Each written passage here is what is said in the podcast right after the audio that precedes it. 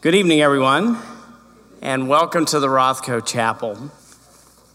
It's just a privilege to be here. I think it was about a little less than two years ago when we first were introduced to the idea and the work Some Light Emerges. Um, for us at the Rothko Chapel, it was really unique, and I, I can't say how uh, generous you all were in allowing us to really have an inside view. I don't think that happens all the time. But to have an opportunity to see the libretto, to meet the librettists, and just get to know the creative team was uh, a gift for everybody on our staff and our board and community. So uh, thank you. And to, to be here um, is great because we're right on the precipice of performance. Uh, I mean, it's just great to have a little insight tonight and then to uh, not but uh, less than a month away. I mean, it's hard to believe, isn't it? Three weeks or something. Uh, we'll all gather March 16th and 17th downtown, and it'll be just quite a festive uh, occasion. So, thank you very much for, for being here. I also wanted to thank, thank Kareem uh, Suleiman. Is he Kareem here? Right there. Thank you very much for sharing your gifts tonight on the plaza. The performance, I Trust You. I think one of the things that uh, we uh, really value deeply here at the Rothko Chapel is that sense of hospitality, that sense of welcome, the sense of no matter where you come from, this is a safe place, this is a place to be who you are. Thank you for uh, lifting that up through your performance on the plaza. We really thank you.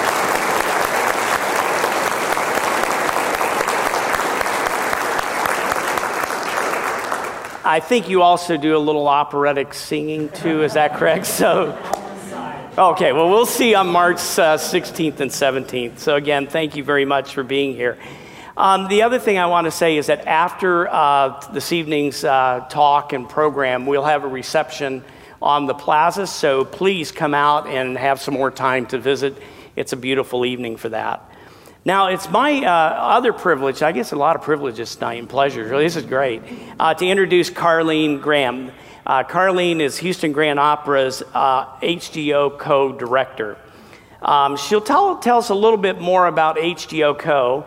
And Carleen, it's kind of hard because they're behind you, but just Carleen's also fairly new to Houston. Uh, I met, we met, uh, I think, just shortly after you arrived here last summer. How many of you all have been to an HGO co production? I thought that would be good for you to but look, a lo- lot of people have. Bravo, bravo. But I also saw a few hands of people that hadn't.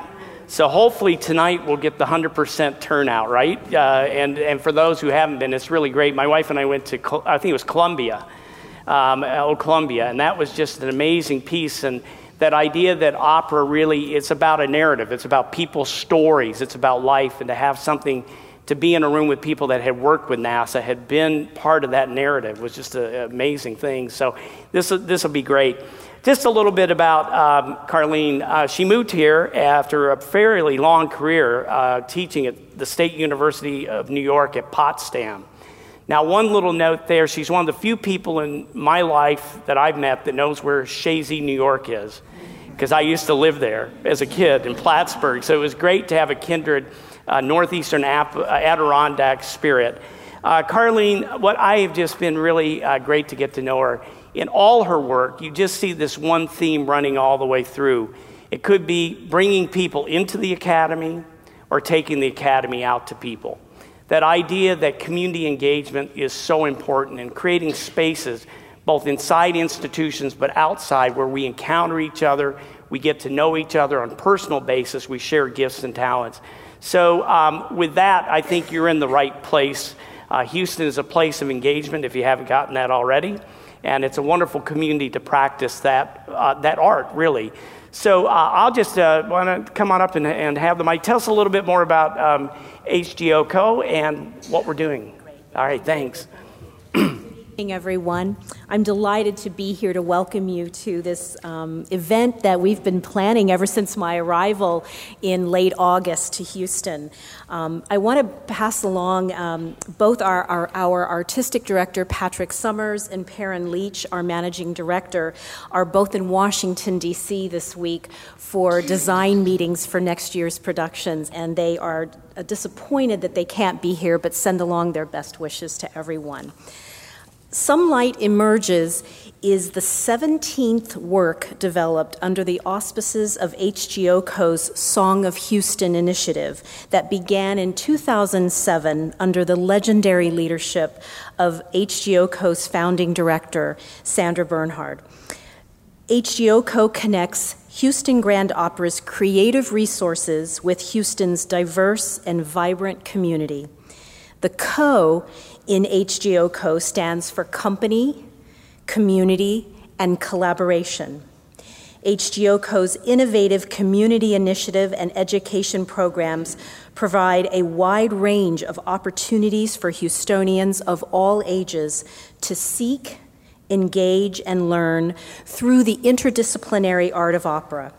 The Song of Houston initiative commissions new chamber operas and song projects that resonate with contemporary life in Houston and develops community projects that foster collaborations with many Houston area organizations. We are extremely grateful to the Rothko Chapel, especially to David Leslie, Ashley Clemmer, and Kelly Johnson for hosting this evening's event. We also acknowledge the Andrew W. Mellon Foundation, Bank of America, the Brown Foundation, ConocoPhillips, Houston Endowment, Houston Methodist Hospital, George and Linda Kelly, Marathon Oil, Opera America, C. Howard Piper Foundation, Glenn Rosenbaum, Karen and Harry Pinson, Gail and Mike DeGuerin, Catherine and Mark Yazagiri for making Some Light Emerges possible. I hope you enjoy this evening's event and that you will join us at the ballroom at Bayou Place in downtown Houston on March 16th, 17th, or both nights for a performance. You can even purchase your ticket tonight before you leave at the HGO Co table outside. So, again, welcome and enjoy your evening. Thank you.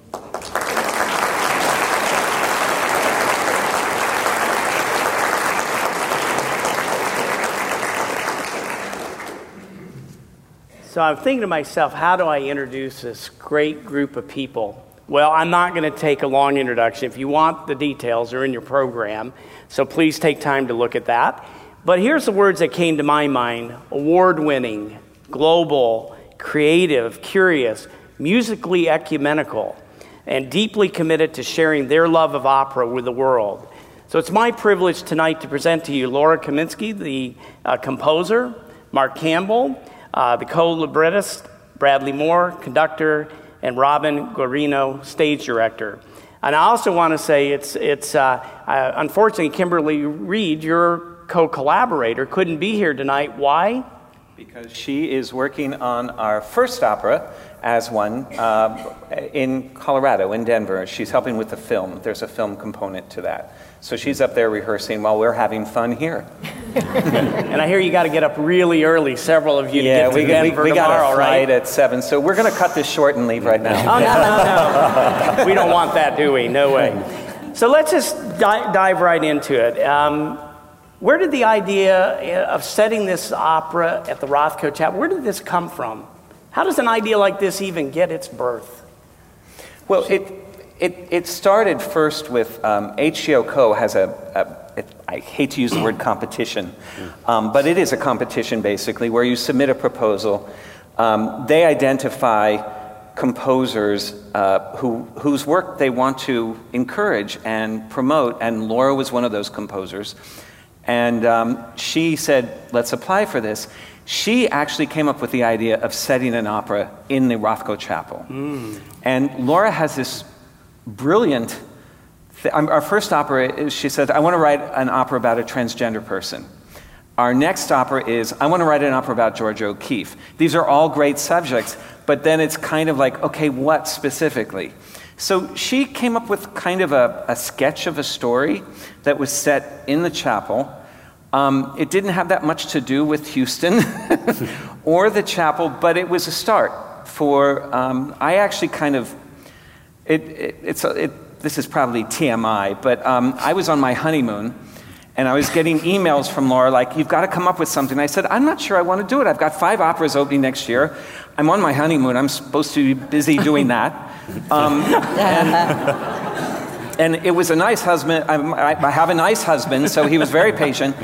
But um, at any rate, Laura has a brilliant way of convincing people to do things. And uh, I, fortunately, the house we were staying in was freezing and the bed was really uncomfortable, which is not a good thing on a honeymoon. and um, I got up about four o'clock in the morning. We had been communicating, and I said, okay, here's an idea. We will take four stories that span four decades of. Um, and, and there are stories specific to Houston, but they are also universal. There, there, there are moments in American history that happen to be set in Houston. And then um, and there will be one per decade. Um, and then I also said, originally I wanted to do this with a concurrent story about Mark Rothko and creating mm. the chapel.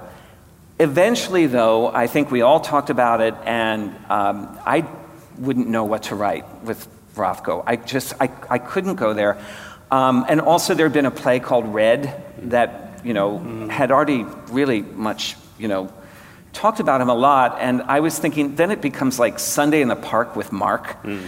And um, it, it, just didn't do anything for me. And then the more I read about Dominique de Menil, the more I loved her. I, I, said, I said, who is this woman? I didn't know anything about her. Um, and then when I realized how important she was to Houston's cultural scene, um, the more I wanted to write about her. Mm-hmm. And um, I I think it was like four o'clock in the morning.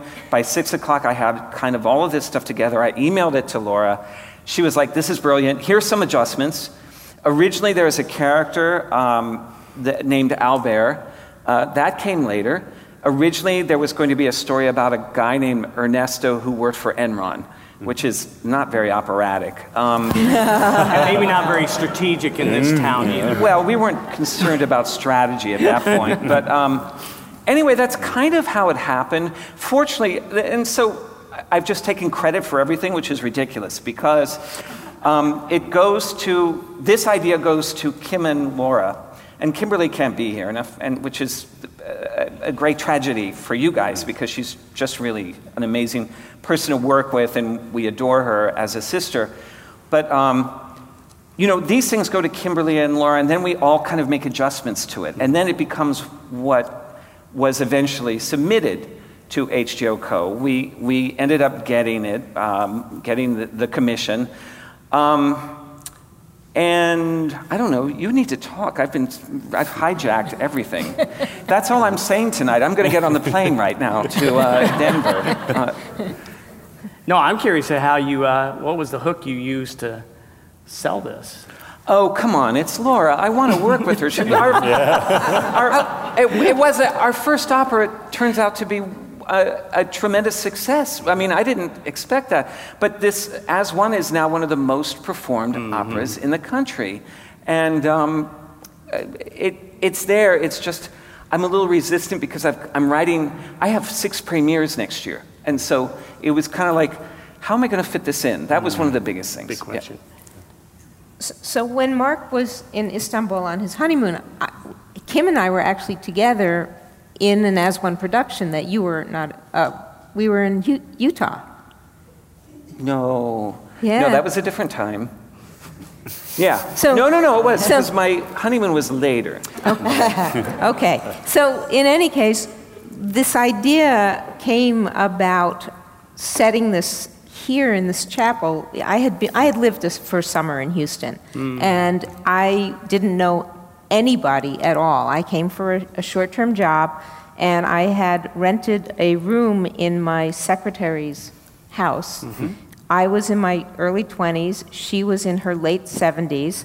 Um, and she was a very interesting woman. She was uh, Norwegian and went to church every day at 5.30 in the morning and was quite concerned about me because i didn't go to any place of worship We're still Ever. concerned. you know? but i found the chapel Right. and so she kind of was a little bit relieved that i found a place to come to and i always have been a huge fan of rothko's work i discovered him when i was very very young um, and his work has always resonated for me. And so when this opportunity came, when I was invited to submit a concept, I didn't actually have the fondest memories of that summer in Houston.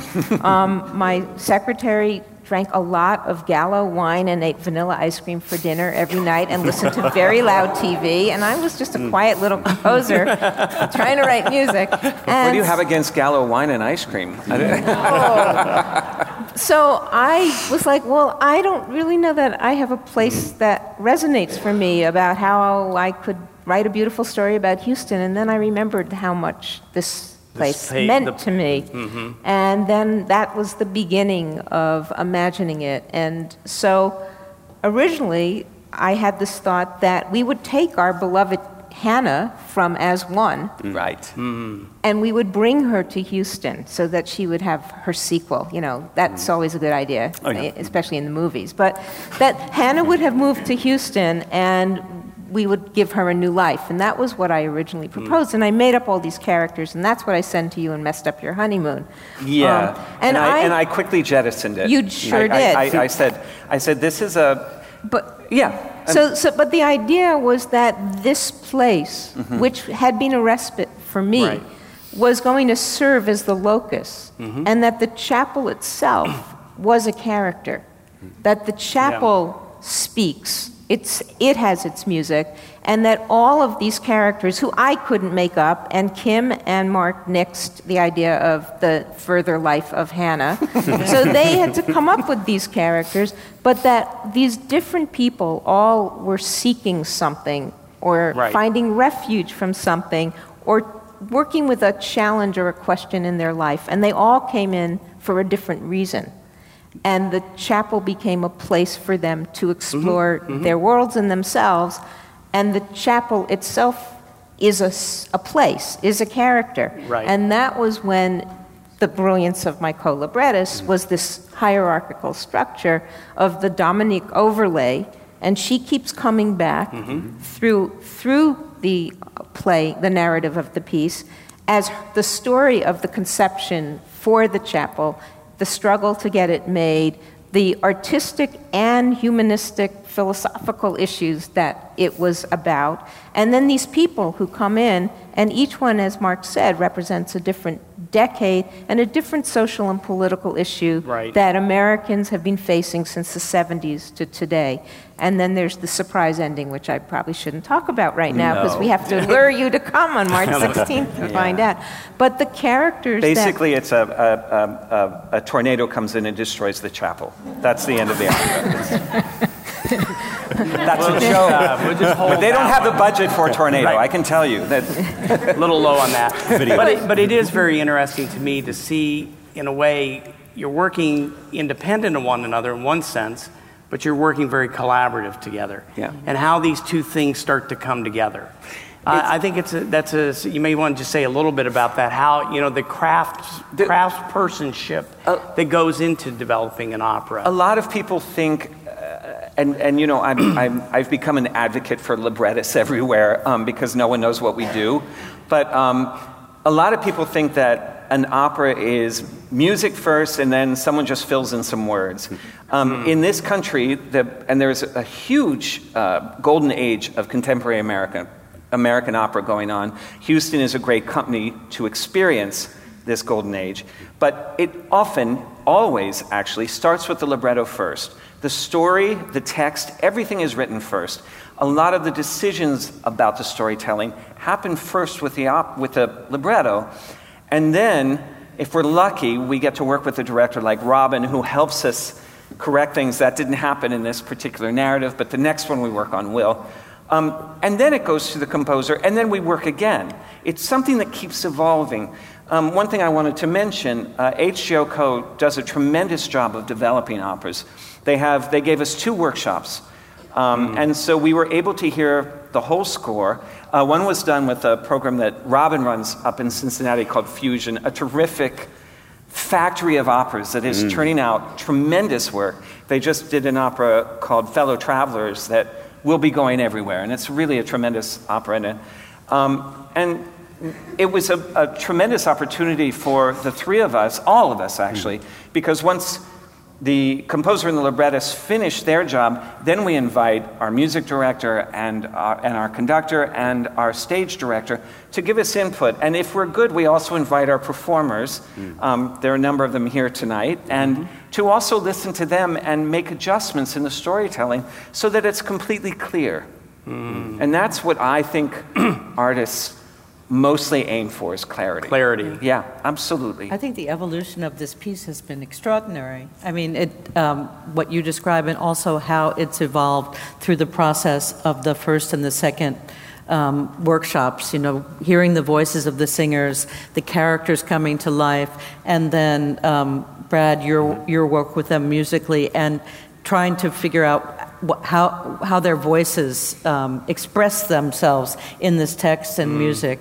And we made, there was a lot of shape shifting that yeah. went on, especially Absolutely. in the second workshop and that Patrick, I think have yielded. Patrick Summers also, you know, had his voice in there, right. and it's very important. When I said in my introductory remarks, you know, it was really an honor to be invited in, several of us, to read and to, you know, look at for accuracy or nuance, mm-hmm. which got me thinking, it takes a lot of people to develop the concept, to get it on paper, to workshop it, the musicians, the stagehands, everybody. Opera how many people, how many people is, like for an opera of this nature, how many people do you think at the end of the day will have a, a, a piece of their uh, DNA in this and a little Dozens. bit Wow. How many? Dozens. Dozens. Dozens. Opera is the most collaborative art. Yeah. It, yeah. it absolutely is.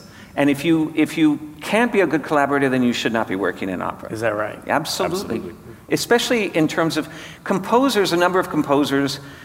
I, have worked with like 30 or 40 composers, and a number of them may come into the symphonic world where the only person they have to deal with is a conductor, and they kind of can rule a conductor. In opera, you're working with a well. I don't know about I you. So. I don't know about you. that may never happen with you, right? I can relate a very, very yeah. funny story of all of us thinking about Dominique de Menil sitting at her desk. And um, we were Googling pictures and looking at a desk, and we found a desk, and we were talking about this desk. It was French, but it looked very modernist in influence. And um, so we sent um, the props designer over, Megan, to to visit here, and I got this email that said, "Oh no, no, no, no, no! She never sat at that desk. She sat either at a card table that she would move strategically through the yeah, through through her uh, house, or a piece of plywood that sat onto uh, file cabinets. File cabinets. Yeah. And it was just, you know, all, a lot of research came, and that was also the relationship to, to the Rothko Chapel and, and people here who gave mm-hmm. us a mm-hmm. lot of really great documentation. Yeah, it's a very sharing community, and I, I think it, it, it cuts across disciplines that, that mm-hmm. just real joy of what you do every day and, and that joy and uh, you know that, that compulsion to share it I mean, that's the bottom line. It, it, it's four o'clock in the morning. You want to share it, you know. and the ideas, yeah. or the ideas Especially just don't four o'clock stop, in the morning. right? Yeah. You know, they don't stop. Um, I know we want to hear a little bit and meet some of the performers if we could do that. Uh, the last thing I just want to say before we move to that part of the evening, uh, this first set, is uh, I had thought about the Rothko Chapel as a refuge from the cacophony of the sounds and the life of the city. I never thought about as a refuge from the rooming house. and the, uh, that was pretty, that was very interesting that. Uh, or, or, from a honeymoon. Or for, well, from a honeymoon, yeah, right, there. But I, I think that that idea, again, that is, is that this place is open every day, 10 to 6, seven days a week, 365 or 66 days a year, to be that place uh, of, of engagement, of solace, uh, to, to contemplate which is such a joy. I mean, gift. We don't have enough of that, I think.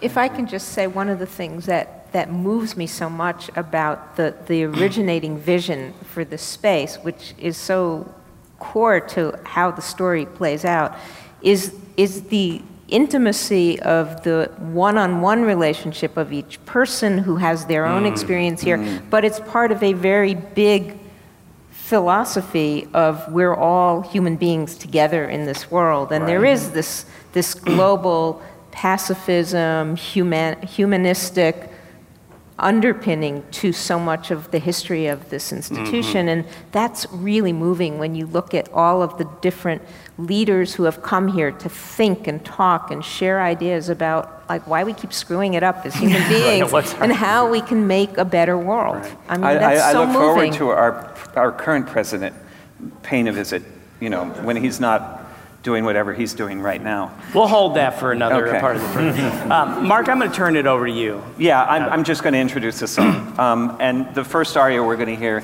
from Some Light Emerges is, um, it's called A Place Apart. It's the, um, it's the first scene in the opera.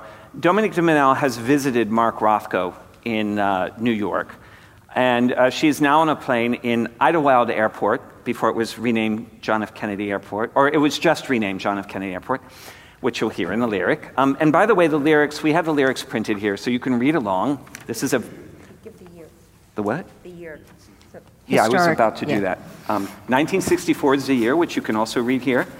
And um, uh, she has just had um, met Rothko and is starting to conceive this very place. She's starting to think of a place where people can go that is ecumenical, um, that is uh, she doesn't say this in the lyric, but that will, we hope, will celebrate peace. Um, it's at a time in, in the country where things are, you know, have been torn apart. I really can't think of a time when that hasn't happened myself, but, um, uh, and she's on a plane, she's waiting for the plane to take off, and she starts dreaming about the chapel of this whole idea. Did I miss a detail? And this is not the whole aria. Yes. It's an excerpt. Yeah. Yeah. Well, it's, it, it's most of the whole aria. What you won't hear is when other voices come in and, and echo what she's saying. But can we start?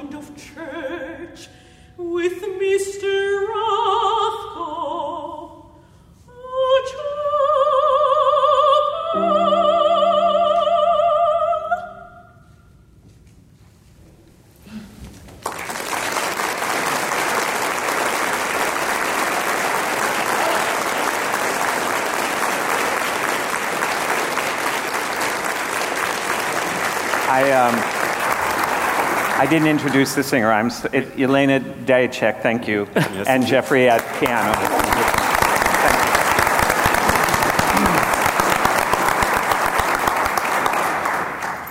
You know, one of the, uh, as a, uh, a layman in this discussion, I, I'm struck by the term sound world. Mm. And this question, um, elements of the Rothko Chapel and the libretto and sound world. I mean, you start to string those together. They've got a lyrical, rhythmic flow to it, but it's like a language I don't usually speak. Can you, what, what does that do? For, I mean, what does this do? I'm yeah. going to ask Maestro yeah. to, to say gosh, something. To talk about a composer's work in front of the composer, you know, it's a privilege. You know, we, she's been wanting to get to Bistro Menil for a glass of wine for something. no, we, we can't go back and ask Verdi or Wagner what they thought about something, right. and that's the great privilege of getting to work with a living composer. To say, what do you mean when you wrote this? So when we refer to the, when I refer to the sound world, I think about about instrumental colors that are unique. For instance, uh, Laura's put together a, a group of seven players who are playing about about 8,000 instruments. There's a, a, a, piano trio, piano, violin, and cello. And then we have uh, an incredibly interesting wind combination of alto flute, bassoon, and trombone. And sometimes the alto flute plays a normal flute. It's usually very much the other way around, but in this score, it's much more often the alto flute. Uh, and then we have a battery of percussion, an enormous battery of percussion, and not just uh, you know drums and bells. We've got tubular bells and rain sticks and sizzle mm, cymbals marimba. and marimba, vibraphone, maracas, and claves. No and timpani. No timpani. no room no for space. timpani. Yeah. Uh, and so I think that the, the way that the, the sounds of these individual instruments combine uh, is, is one way of thinking about the sound world. And then uh, you can think about the certain harmonies that are used or little melodies that come back. Mm. Jeffy, would you go to the piano for a minute and, and help us out here? Uh, play the Some Light Emerges theme for us. It's, it's quite a simple cell. Mozart uh, made some use of those four notes in the mm-hmm. Jupiter Symphony. It, doesn't sound anything at all like the way that it appears uh, in Laura. And I give us the A Place Apart, the Albert theme, if you would. We actually get those two things right on top of one another just after the, where we got to in the aria. Um, maybe give us a little bit of the whizzing 16th notes of the voice of the chapel. You can fake it if you, you know, you know. Great, great. Often, when, when once the, the characters have had their moment of epiphany and the chapel begins to speak to them, you hear this happening in different mm. instruments. It happens in the violin, it happens in the vibraphone, and then there's a chorale theme that comes on top of it, and the chapel itself starts to sing.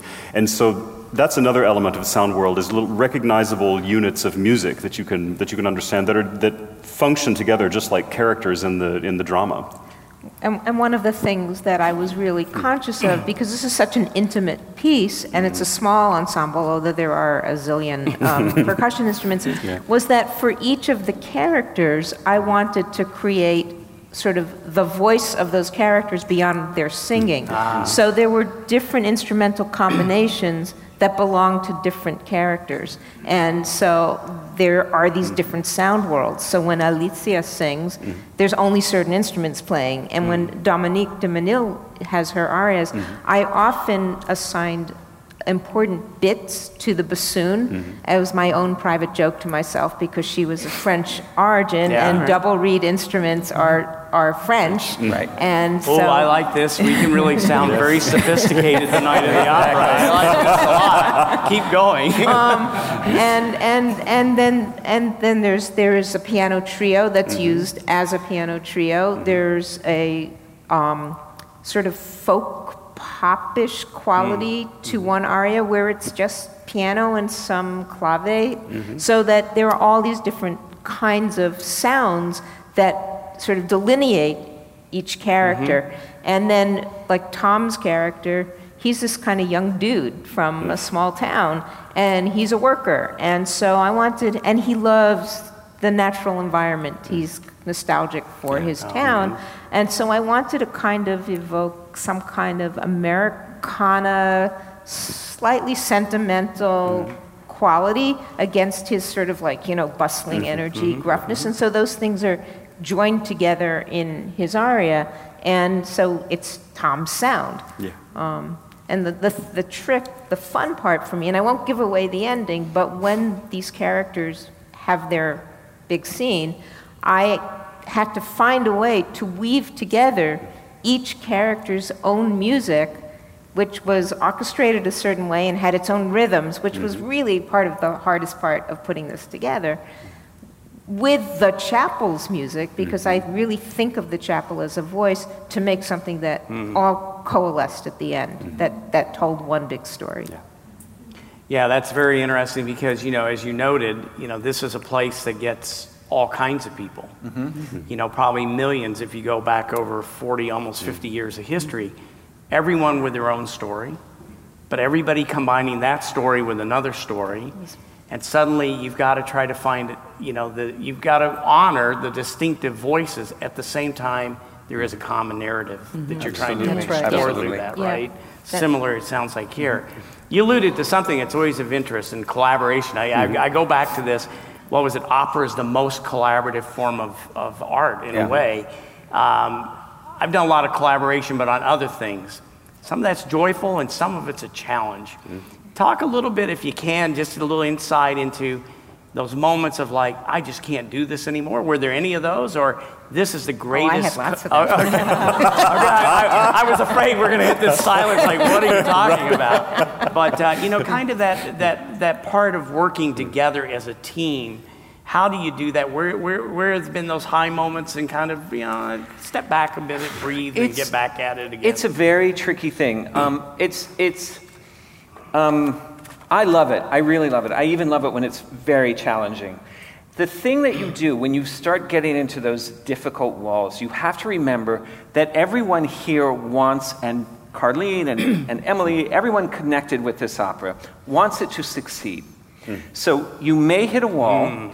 And you're like cursing at Laura. I haven't cursed at you yet. Um, that Always might happen cursing later. at me. No, no. Um, no, but but you run into these right. these things like, why can't you understand what I'm saying? Mm. And then you have to say, because you're not saying it clearly mm. often. That's, that's a sign of good collaboration, is going back and, and, and going, it's because you're not explaining, it's not clear enough. It's, it, and so it's, you know, we, we had a lot of challenges because it's a difficult story to tell. It's a very complicated story to tell. It runs, um, there are two narratives, one's running forward in, in a different chronology than the other one. Um, and it's a, it, it, there, we had a few obstacles. I think we overcame them. I honestly, Monday was our first day of rehearsal, and it was the first time I sat back and went, you know, this is pretty good. You're talking This about is- like yesterday? Yesterday. yeah. Oh, yeah, that was yesterday. what city are we in? Um, Well, it was, No, it was tricky because Yeah. I think that it's true. You, we had the narrative of the conceiving of the chapel and, um, and Dominique's journey to build this place, and then the individual narratives of each person. And then, as you said, the, the character of the chapel, which is also, it is a place, it is a structure, but it had its, its own form. And for me, what's so interesting in these workshops is, is there's a moment in every creative process where the piece tells you what you need to do. That's absolutely And we true. all have Absolutely to listen true. to it, and getting at it is that's the place where often there's conflict because everybody's trying to get to the truth of that moment, Mm. and you have to wrestle with it. Here's, And- here's and- a, oh, sorry. Oh, no, just, I just, because um, here's a good example of how a, a good collaboration can work. As I said before, we did a workshop at our, at our last workshop, and there, it, there was a, um, the original arrangement of the arias of the stories was different than what is going to be premiered. And I think it was Robin who said, I think it would be great if we took that second character and put him here and put the first character here.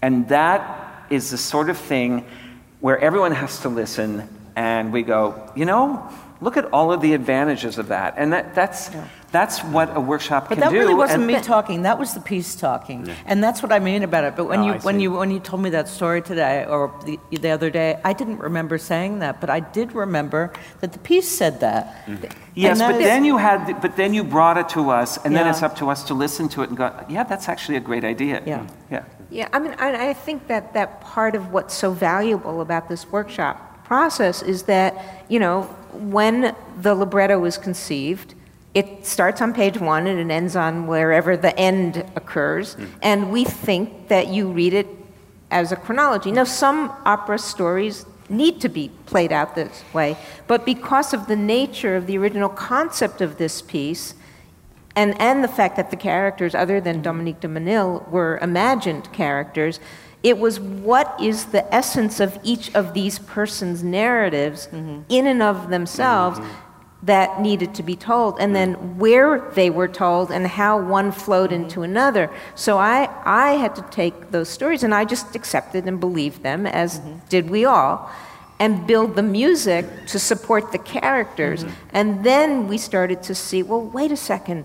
And then there was this idea if we switch this order, it meant some rethinking of some of the bits of the mm-hmm. story, the, mm-hmm. the actual sung part, but it allowed certain things to happen musically that were different. So it shifted certain energies, and it, it, it, it just re aligned Right. what was really the core, like the, the- truth, the elemental truth. and- the yeah, elemental truth, and that and that was so interesting also because one of the things that happens in this piece is that people keep coming back to this place. So there's a kind of shifting leitmotif.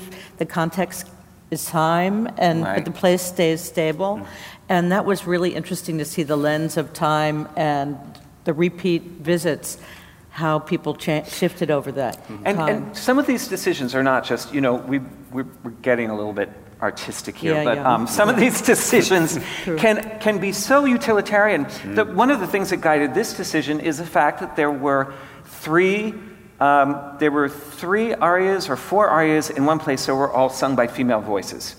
And it was like, wow, we need a new sound here. And so Right, that's why we brought in the baritone at that moment. It can be based on something as simple as that. But the minute that idea happened, which came out of a sonic, Mm-hmm. like Right, right, mm, right, the yeah. energy is lagging because there's too much of a certain pitch mm-hmm. Yep. Mm-hmm. set. Absolutely. As soon as the idea to, well, what if we broke it up differently? Then, then it was like, well, wait, what story is Tom telling as opposed to Alicia Margie, yeah. telling or Margie, Margie, telling?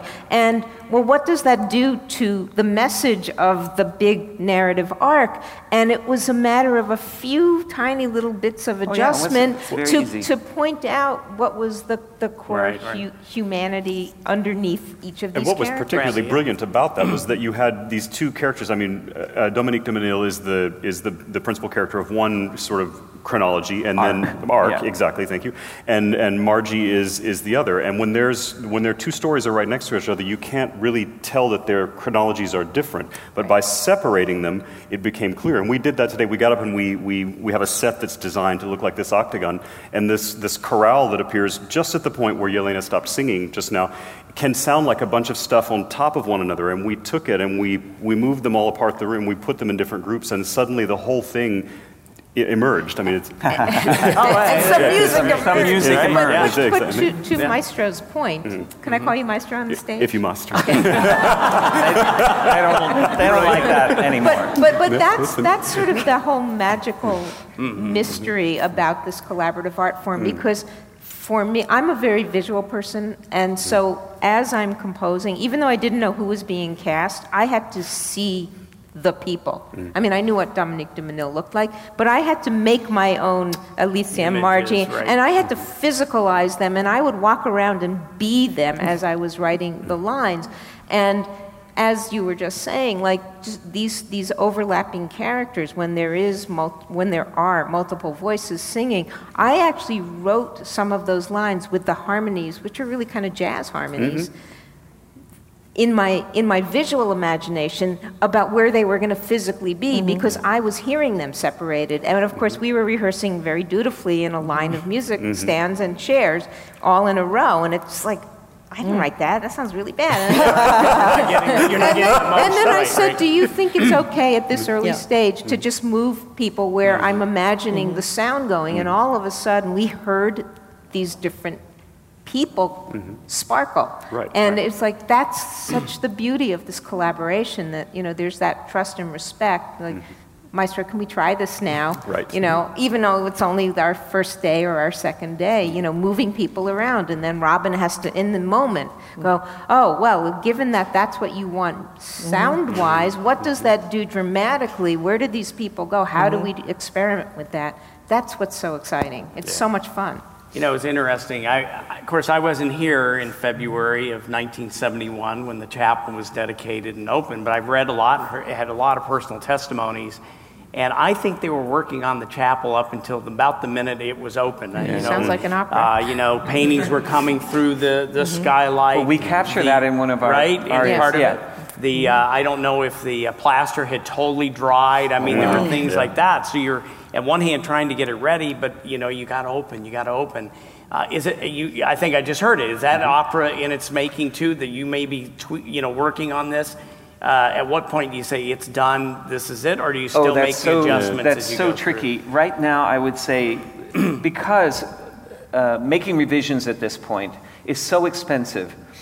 Um, and also time consuming for the singers. The singers have learned their work. Mm-hmm. So the revisions we make now until the opening will have to be really, really minor. Mm-hmm. Um, and that's why we have the workshops to, to make those bigger decisions early on. Right. I mean, I think at this point in the process, with all of this, ama- these amazing, dedicated, beautiful singers who have taken these characters in, our work is largely done. It's their their work. now it Yeah. goes Like over to you. you guys can have the Yeah, sleepless nights now. and not just that, it's, it's, it's But- but their it- fault it- now. It- Oh, they- you can blame it on. Yeah, we can now blame them. But, but I think the Do we have crea- plausible I think- deniability? oh, no. But I think so much of what's happening now is the finessing and the nuance Mm-hmm. and, and the creative solutions of the thing. Right. Mm-hmm. And, and that's your jobs. And you're doing such Well, a beautiful job with it. Well, we have an incredible with it. cast. Mm-hmm. There are a lot of them. Yeah, Yeah, let's we see. should A, acknowledge let's see. A, can cast. we get a stand somebody up, come stand? Anybody in the cast or production? I saw Kareem and There we go. Amy. Uh-huh. Yeah. Wow, beautiful. Wait, she's standing. She's the museum host. That's great. Well, you know, this might be a nice segue, Mark. You, we're going to do here another uh, Yes, number. it's a, Why don't a we, lovely uh, segue. If you could set that up Um, and introduce our Sure. We are doing another song uh, performed by the beautiful Zoie Reams. And um, this song is this character, uh, her name is Cece. Um, this- Which is really confusing because one of the other characters in the room is named Ceci. No, but not- she's not singing. not a No, character, She's not a that's character. her real Her real name is Her name Ceci, is in Ceci. fact, yes. She- So we've got Cece, Ceci, and we've got Ceci. Ceci, Ceci is singing Alicia and Zoie is singing Cece. You try and get that right in a row. 10 times right We're having Ceci change her name. we're, we're not going to change the character's name, I can tell you that. Um, Cece is, uh, is a woman uh, who has arrived from New Orleans during Katrina. As you all know, that um, in, in Houston, I think it didn't, it's, isn't this when Houston was dubbed the Big Heart? Um, and uh, this was one of these stories where I was reading about Houston history. What can we honor in this city? You know, when did it do some good for people? Not, you know, during Enron or anything like that. But, um, uh, and I read about this, and I lived in New Orleans a long time. I have a long history with New Orleans. I happen to really love the city. And I do feel that that was one of the greatest tragedies in American history. That was not a natural disaster. Let's be clear about that. Um, and I decided to create this character of um, Cece, who is a teenage African American woman taken in by a family in Houston. She arrives here. She's not happy. She misses New Orleans. Um, who doesn't miss New Orleans? You know what it means to miss New Orleans, sorry. That, uh, and um, she uh, arrives. She's been taken in by a family. She's not crazy about the family. They're not really crazy about her. They didn't know the responsibility they would face in taking in a whole family from New Orleans. Um, she goes to class. She's a little bit rebellious. You'll hear it in the lyric how she rebels. She happens to have a really great teacher who says, You know what? You're an artist. There's something there about you. I want to honor your rebellious spirit instead of penalize you for it um, I suggest that you maybe take a bus and go down to this place called the de Menil Collection. She goes there, she wanders into the Rothko Chapel, and at first it's ridiculous. She sees someone practicing yoga, she is an African American woman in a place that doesn't often embrace her. Um, but she starts noticing the panels um, and she sees a little bit of purple. And I would say this song is about the birth of an artist, um, how another artist has meant something to her. And uh, it's a song we're really proud of, and we're so proud of Zoie and um, the work that she's doing. And Jeff is going to be at the piano. So, um, this name of the song, and by this, where is it? This takes place, of course, in uh, 2005, uh, Katrina. And um, it's called George Washington into Mona Lisa.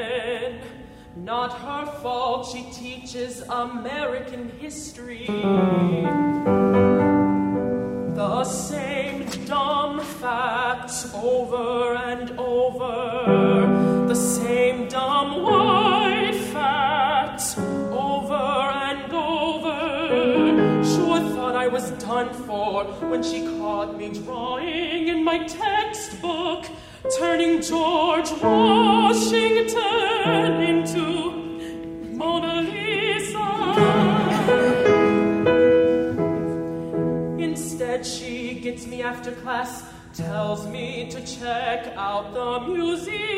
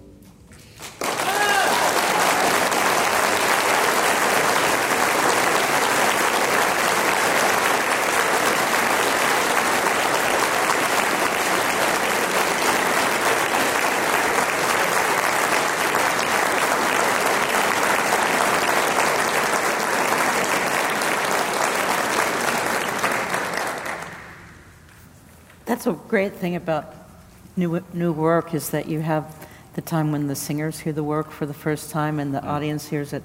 And I just had this thought that the paintings were hearing it for the first time. and that was Oh, that's really cool. exciting. That's cool. You know, one of the things that's um, questioned about a work like this is how does it, and we've explored a lot of that this evening, how does it interact with the living nature of this place, the Rothko Chapel? Uh, this latest, that last work in 2015, we did a, a whole series of programming around the 10th anniversary of Katrina, including out on the plaza with music and dancing, and then in here of really uh, having people from all kinds of backgrounds talk about that experience. And this just adds to that narrative. So thank you uh, for sharing that with us. I mean, it's beautiful. Thank you. Happy to. Thank you.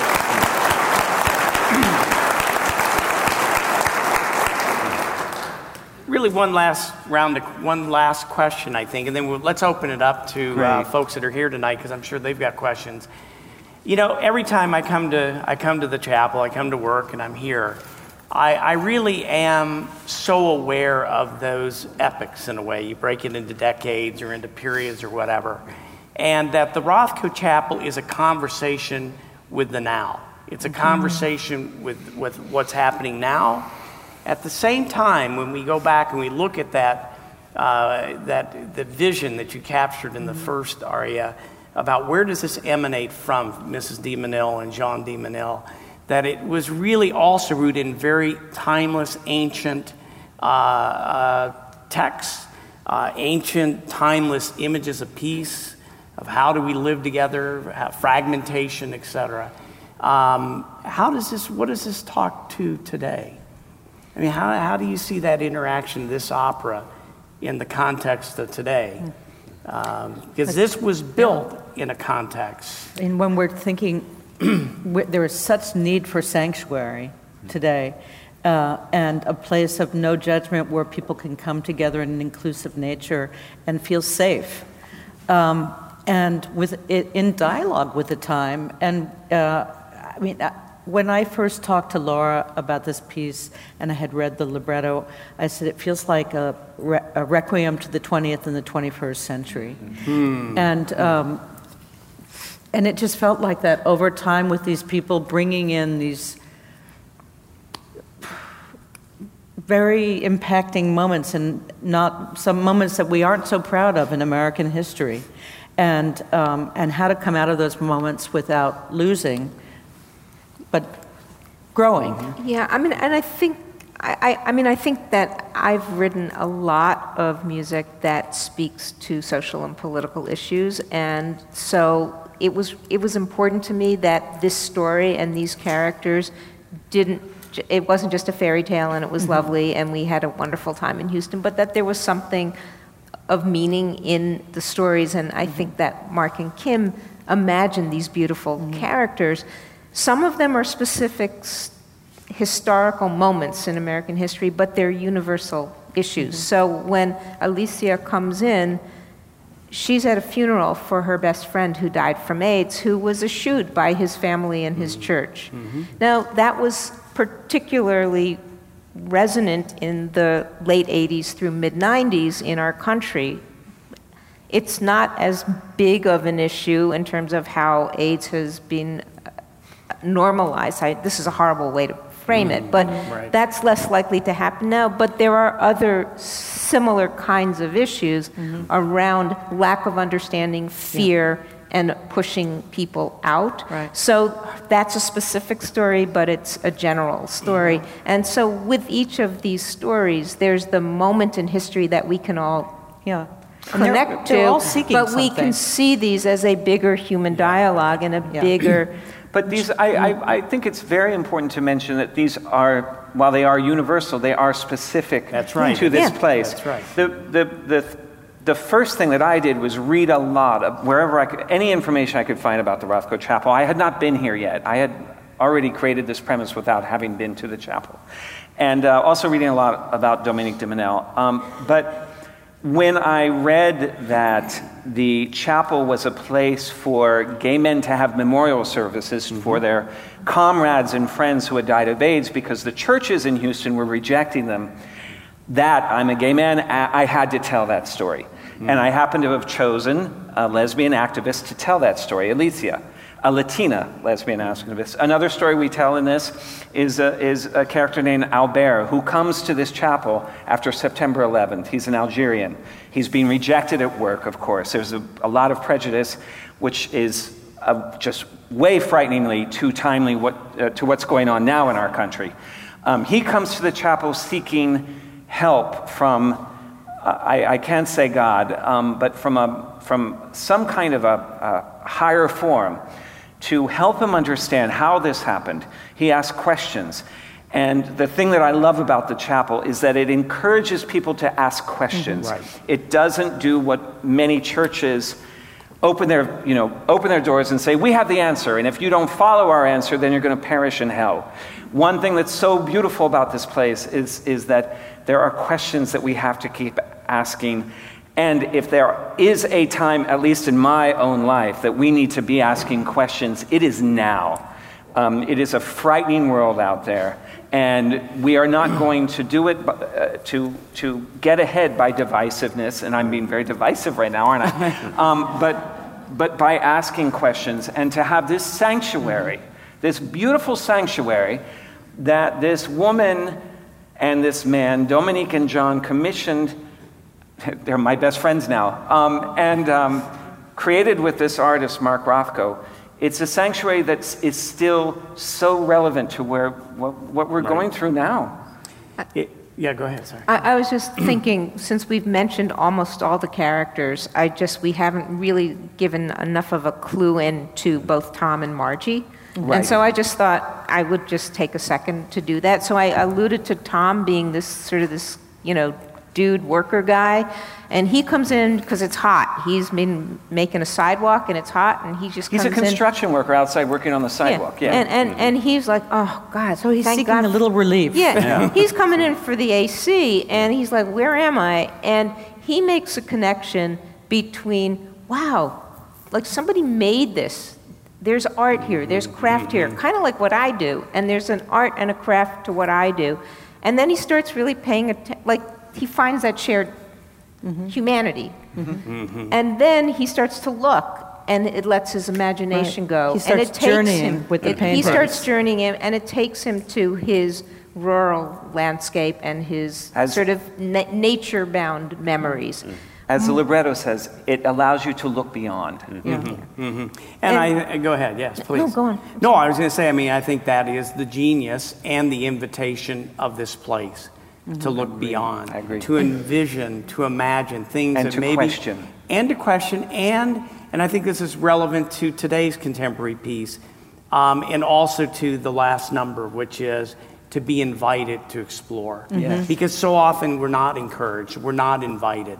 Yeah. Uh, but this is a place that always extends that invitation. Mm-hmm. And it does it in the DNA of the building itself, mm-hmm. but it does it through all these, uh, you know, whether it's a meditation on a Wednesday, mm-hmm. a program today, a musical uh, get together for the museum district on a Sunday. Right. It's, it's that engagement all the time. And I think for people who have been here, as you leave this building and you walk out and you see Barnett Newman's yeah. broken obelisk dedicated to Dr. Martin Luther King, yeah. you can't help but be struck with that interaction that it's not just to be left here. Mm-hmm. Right? This is a, it's a place of, of, of invitation for transformation mm-hmm. of both the individual and the collective. Yeah. Yep. Let me do this. Let's open it up and Great. see. We've got a few minutes. Um, we've got a couple of microphones and I see a first hand yeah, right boy, down here. So quickly. we're going to start. Come on down right up front. And if you, if you, if it's some question you want to direct to one person, please do that. If you want to panel it all, we'll do it that way too. How was the name "Light Emerges" determined for the piece? Mm-hmm. Say it again. I'm sorry. How how did the title emerge? Oh, it's funny. We had uh, we had several titles. Um, mm. And what were the uh, the night has no Window, eyes or win, what windows, win, windows open into night. Windows opening in the night. There was um, another one. Um, but the, the title actually came from uh. something uh, Dominique de Menil said, which is if you look at the paintings long enough, some light emerges. Mm-hmm. That was my favorite title, mm-hmm. but I, I allowed my Kimberly was coming up with other really kind oh. of more beautiful titles.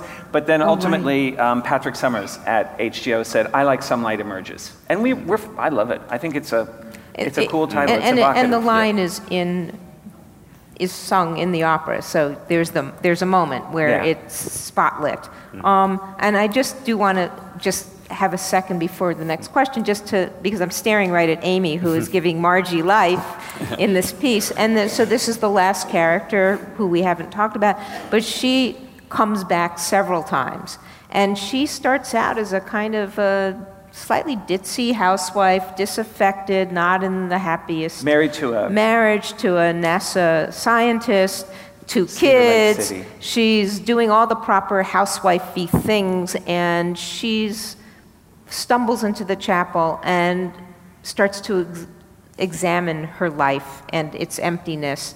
And she goes on a not very happy journey, and in a way becomes a parallel to Mark Rothko, who was mm-hmm. unfortunately not a a very happy human being and had a very tragic but end. But she takes herself. control. She you know, takes she control. Really, she mm-hmm. is unafraid she, of looking at um, the darkness the, in her the darkness, the paintings, the beyond. What, what, what, what is important about this is that, you know, we, we portray a lot of uh, people who come into the chapel who are transformed in a positive way.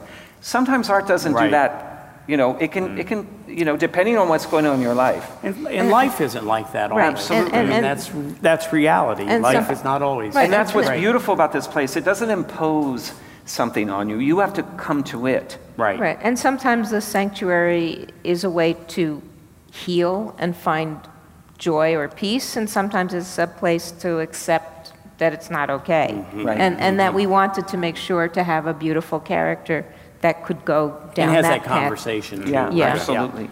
Let's see, we'll go over here, right over here. I really love the self discovery uh, that's in Cece's aria.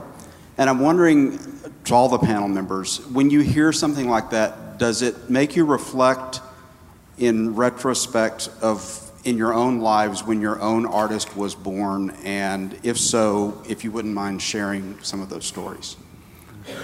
Um, yes, absolutely. And that's a lovely question um, because it kind of honors what we do uh, in, a, in a very specific way. My mother was a painter. Um, and uh, she was quite a brilliant painter at one point. There, my, my mother is actually in the character of Margie. Um, she lived a, a regimented lifestyle. She, when she raised three sons, she was not allowed to be a painter anymore. Um, and so, and I'll, I'll crack up a little bit about all of this. But um, I, I was, I was fortunate in that she kind of said, There's something different about you. I'm going to push you a little bit in that direction. And I think something that's happened with Cece is that she fortunately had a teacher who said, I'm going to push you a little bit towards this. And then it, it ended up um, giving birth to an artist. Um, I, did I answer your question? I don't think I did. I really digressed and got Yeah. way too personal. Um, other people, No, sorry. I, I, well, I'm a director, but I'm also a teacher. And in fact, I think I consider myself a teaching artist. And Cece's story has really impacted me. And one of the wonderful things about this is that Christian, who sings Tom, is one of my students. And I've known him now for several years. And it's just such a pleasure to watch him take his journey to express himself. And I think, um, you know, that's that kind of looking back on your life and realizing as you kind of try and articulate your life and, and your craft and your art and seeing someone else launch in that way.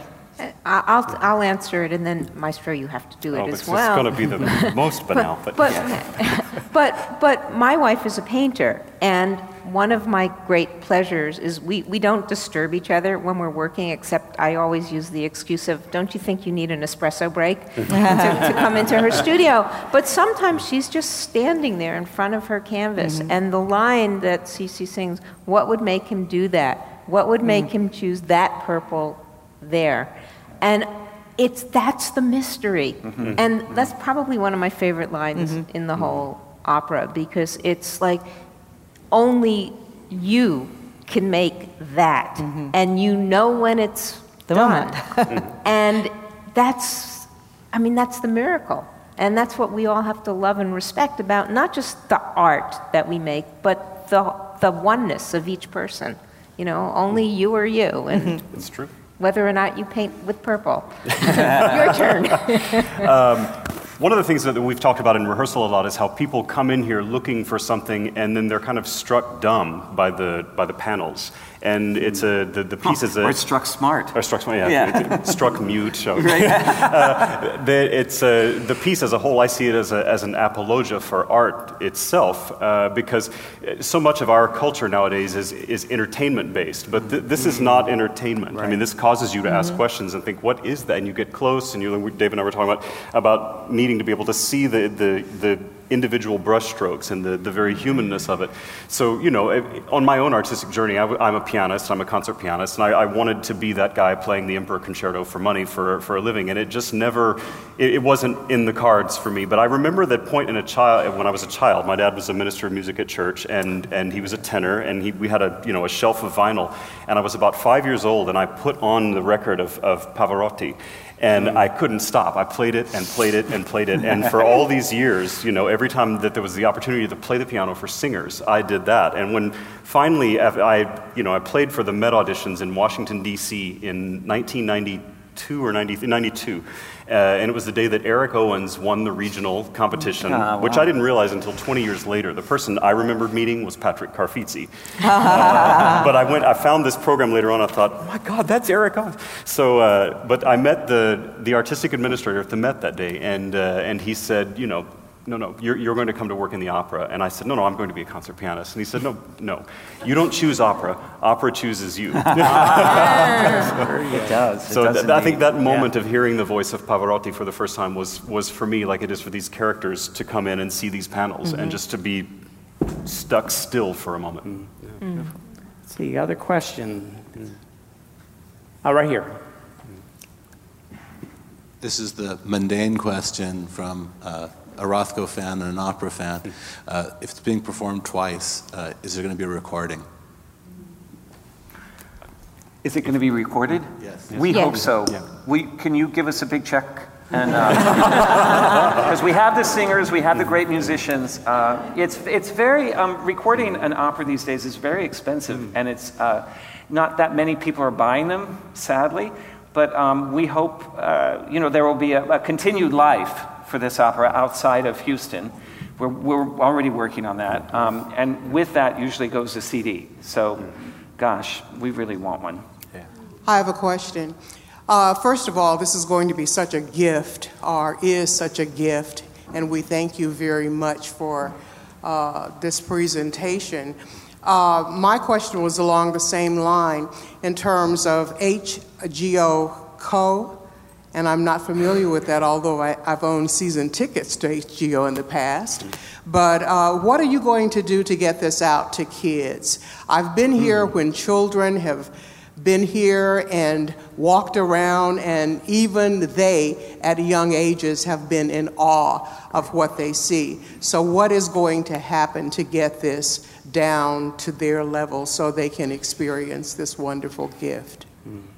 Uh, Carleen? Give that lady a microphone. I think, don't you want to tour it through the school system for a whole year? No, but we have a whole system, we have a, we actually have a, a- we're in the process of commissioning a really exciting new piece that's yet to be titled. Um, and, and so we do have, we have our hands in many pots. Um, and I, a dream of mine, I probably shouldn't say this in a room full of people, but a dream of mine is to be able to, um, revisit some of the Song of Houston commissions that have been, that have happened, and be able to share them with, um, the younger, uh, That's such a fantastic question because I think your uh, conversation, your, your testimony about Pavarotti, you're young, you know, that disc or however that starts is having those opportunities for encounters as early as possible. I I mean, totally one of my fears right now is, you know, we, we're seeing cutbacks at the public school level of art, of music, drama.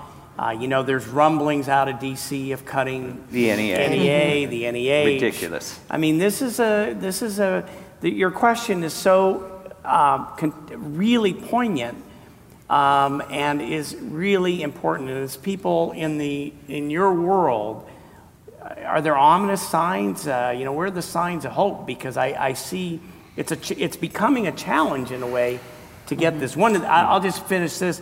One of the gifts that we have both at the Menil and here, anywhere in the district, is just the number of kids and young Yeah. people that come. We're, we're hosting groups every day, and it is so rewarding to see. You know, seven, eight-year-olds come into this place and mm-hmm. just go, "Wow!" You They know, must but- love it. But you know, how do Yeah. you do that and make it not an option, but it's it's part of our growing as a culture? I don't see the signs of despair. I hear about the signs of despair from everyone, but, but since I came to Houston three years ago and have gotten to work with HGOCO, we have an ensemble called Opera to Go that does about 180 performances a year. They go to Miller Outdoor Theater and they go to the schools and everything. And uh, I, have a, I have another friend, a young clarinetist I, I played with, and, and I haven't, uh, hadn't played with him for about four years. And we went to Clemson University uh, about a month ago and did a recital there. And he, he went to junior high schools and high schools for two days before I got there, and he, he spoke to the band classes, and you know he's British, and they like the accent, and he's about that tall, and they think you know he's this little you know British Munchkin guy. Don't don't record that. Uh, but when the we Hobbit. the Yeah. Hobbit, when we Yeah. showed up for the recital, there were 700 people at a clarinet recital, and at least 500 of them were kids. Wow. So, yeah. That's Yeah. great. So I think it's just putting it in front of them. If they Yeah. if they have the chance to see performance right there in front of them, Yeah. to talk to the performer, to touch the instrument, to I mean, I remember sitting in my school library in, in kindergarten and watching the New York City Opera Tour come through, and there were there were singers that I met later in my career that I heard for the first time in my elementary school, Little Rock, and uh, uh, elementary school library in Little Rock. So I think that's what we have to do is just put it in We- front of them. they- and I'll tell you um, one thing that I really love. I've written a number of big operas that are going to, you know, big opera houses, which is great. Um, but I found that a lot of these programs are for the dress rehearsal. They invite high schools Yes. from around, you know, the city. Uh, I wrote an opera called Silent Night, and we get not only high schools, but they're studying World War I because that's you know what the opera is about. And they are the best audience. You know, it's so exciting. And if we're able to talk with them directly and learn that opera is a living thing, that there's a living composer, a somewhat living librettist, um, you know, and, and that there are these living people around who are creating a Yeah. work that is supposed to be talking to them, you know, I'm, uh, I think that we, we have to continue those programs. I, I don't have, I, I, I love to hear when people are not despairing. I'm mm-hmm. despairing all the time right now. Mm-hmm. Um, and mm-hmm. I, I, I, I want to get some good news. But that's the power of collaboration, and I Yeah. think that's the power of community. Is that we we need the both and. You know, it's that constant dialogue, the yin yang, the, the pushing back, the and and we also and, and again, what we're hearing here tonight, we see it from different perspectives. Right? Right. You may see it from one perspective, and then you just come back from this. I'm jazz, you know. This you, You know, must have seen that, kids, that right? beautiful video that's on Facebook about RGB, Ruth Bader Ginsburg, talking about how the country is a pendulum and it swings back and forth. Right. And right now it will swing back, you know, and I love that. That gives me hope. Gives you hope. Well, anything she says actually gives, Gives me you hope, I have to say. Other questions? Let's see, back here in the back. Yes, sir. Uh, mine's more towards the musical aspect of it. So whenever you're creating the musical score, uh, how do y'all create like the invoke the emotions, but at the same time leaving it open enough for the audience to relate to it? Wow, that's a great question. It is. I'll answer it specific to writing opera or vocal music as opposed to instrumental music because it's slightly different. I think the very first thing that I have to do is is really inhabit the words. That I have to I have to own them. I have to know what those words are saying and then I have to I have to feel them in my body being spoken which leads to being sung and they will lead me to how they need to sound. And once that's clear, I- like some, and I, I'm- okay, we're getting musically technical. Some composers write the tunes and then they just write the chords in the piano or a little motive for the piano. I actually don't hear music that way, so from the very beginning, I'm hearing which instruments are actually supporting every vocal line. So it's actually very hard for me to deal with the piano part mm. because what you heard tonight, I'm not hearing the piano mm. when I'm when it's being played. I'm actually hearing the combinations of the instruments. So it's it's very much about finding the the truth in the text and then finding the musical world to support that and then there's an emotional truth. I keep using the same word, but it's got to have an emotional truth. And if, if I hit it, and I don't always, and that's what that collaborative process is mm-hmm. like, that didn't quite get it there, or you've done too much. I mean, mm-hmm. there Yeah, were, yeah. one of the hardest things for me in this particular mm-hmm. collaboration was one of the arias, the, the text was so incredibly beautiful to me.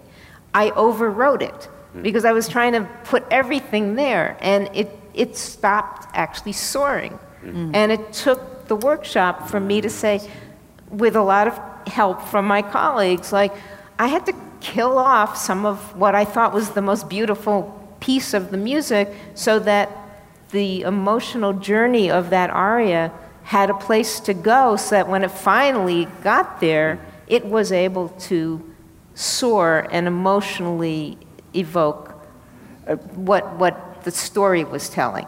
And, but I had to throw away things Mm-hmm. that I thought were really nice, but they didn't help the piece. The great balance Did- that did- happens. Did that answer your question? Yes. Not, not quite?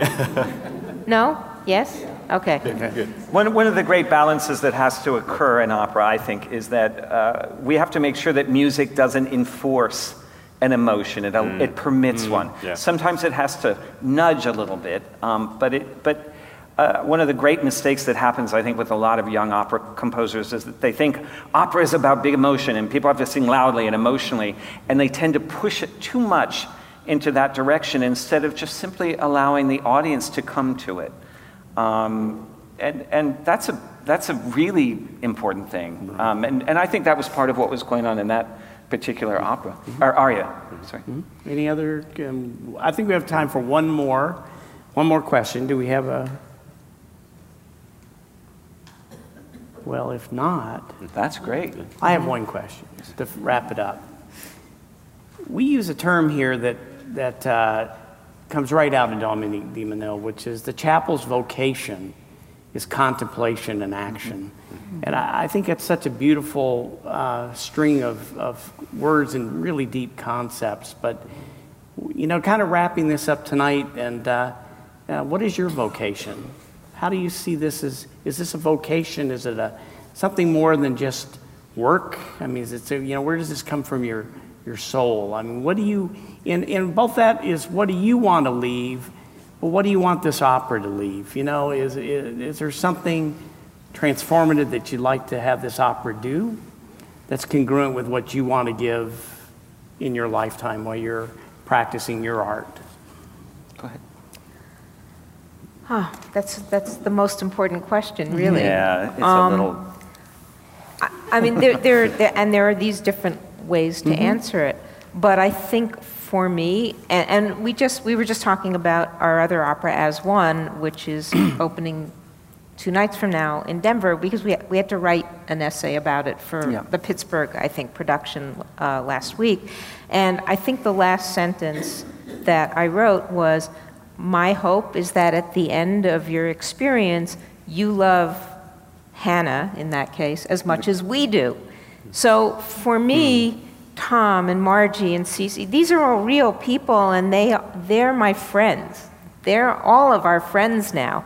And I want you guys to just love these people and feel their vulnerability, feel their silliness, and, and be moved by them and, and by the space itself. So for me, the success it's not whether we get, I mean, I'd love to get lots more productions and all of those good things that one And a hopes CD. for. And And, a the CD. CD. He's paying for. I mean, all of those, all of those He things. just slipped me the check. We've got you the money. We're ready we- to go. I think we all hope when we mm-hmm. put our soul into making Yeah. art that, that it has enough resonance with those that we share it with that people want it and that everybody is made better by having that experience. So I hope that all of you will love these six people and the seven instrumentalists and, but but that you will love these people and you'll think about them and they'll have touched you and they give you something in your life. That that's my hope.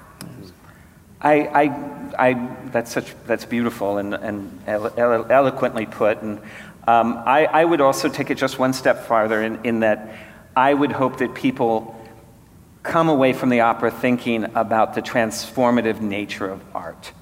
Um, and not, I hate the phrase art transforms people. I mean, come on. I mean, that's like going too far, I think.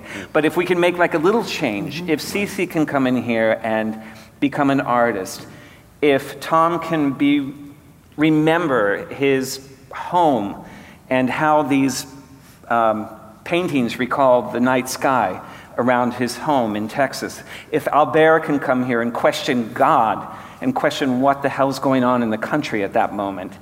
And um, if Alicia can come in here and remember her friend um, Beauregard, his name is Beauregard. Um, we didn't know that before sessions. Um, and um, if, if those kinds of things can happen, then we're demonstrating that art does have a place in society and that it's very important that we honor what this chapel is doing mm-hmm. for mm-hmm. us, not in Houston, around the world. This is a global place.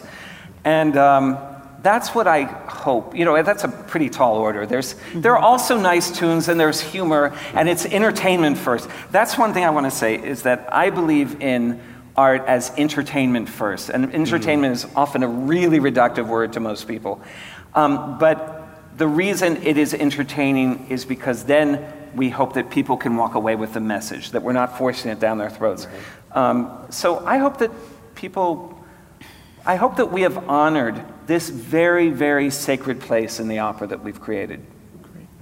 You have to say something uh, profound yeah, no, now. I do. I'm sorry. I do. You know what? And I Taught can. Me. Come, uh, on, come on, come on. I'm not even touching that one. Uh, but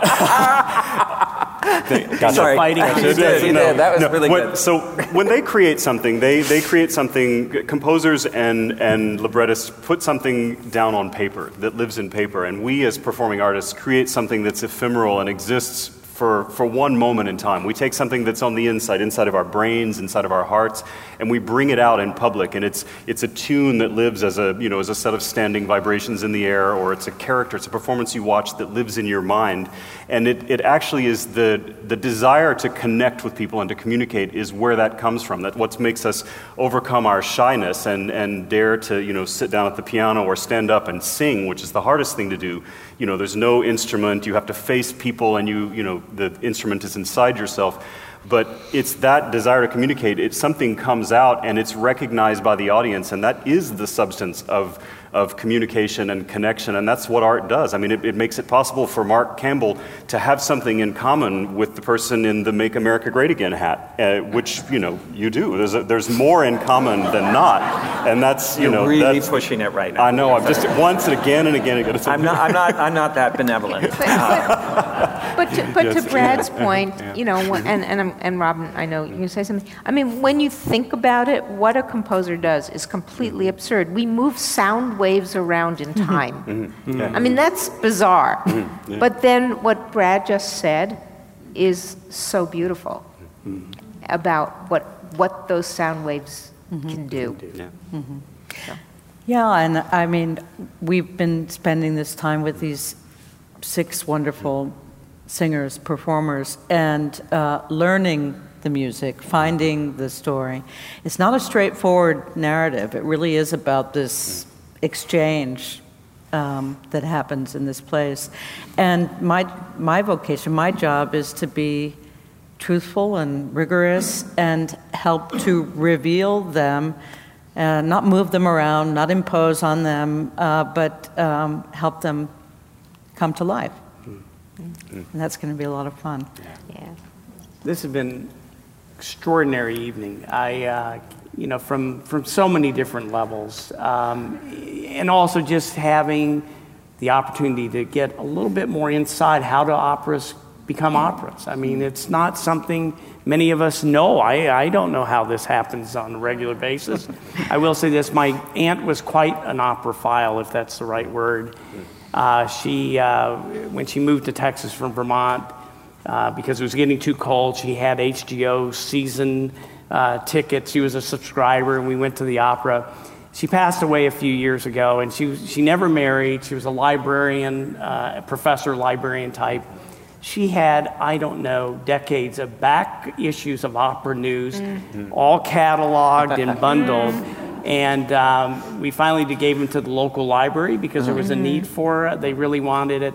But I think it's again that passing on mm-hmm. uh, and her sharing her personal just love for opera mm-hmm. and talking about being a child in New York City and listening to the Met and mm-hmm. it you know that's that kind of storytelling that gets you in and catches you catch somebody's passion that you never even knew you had but their passion hooks you somehow. So, yeah. Yeah. thank you for sharing oh, your passion, your work. Thank you for sharing your gifts tonight. This is wonderful.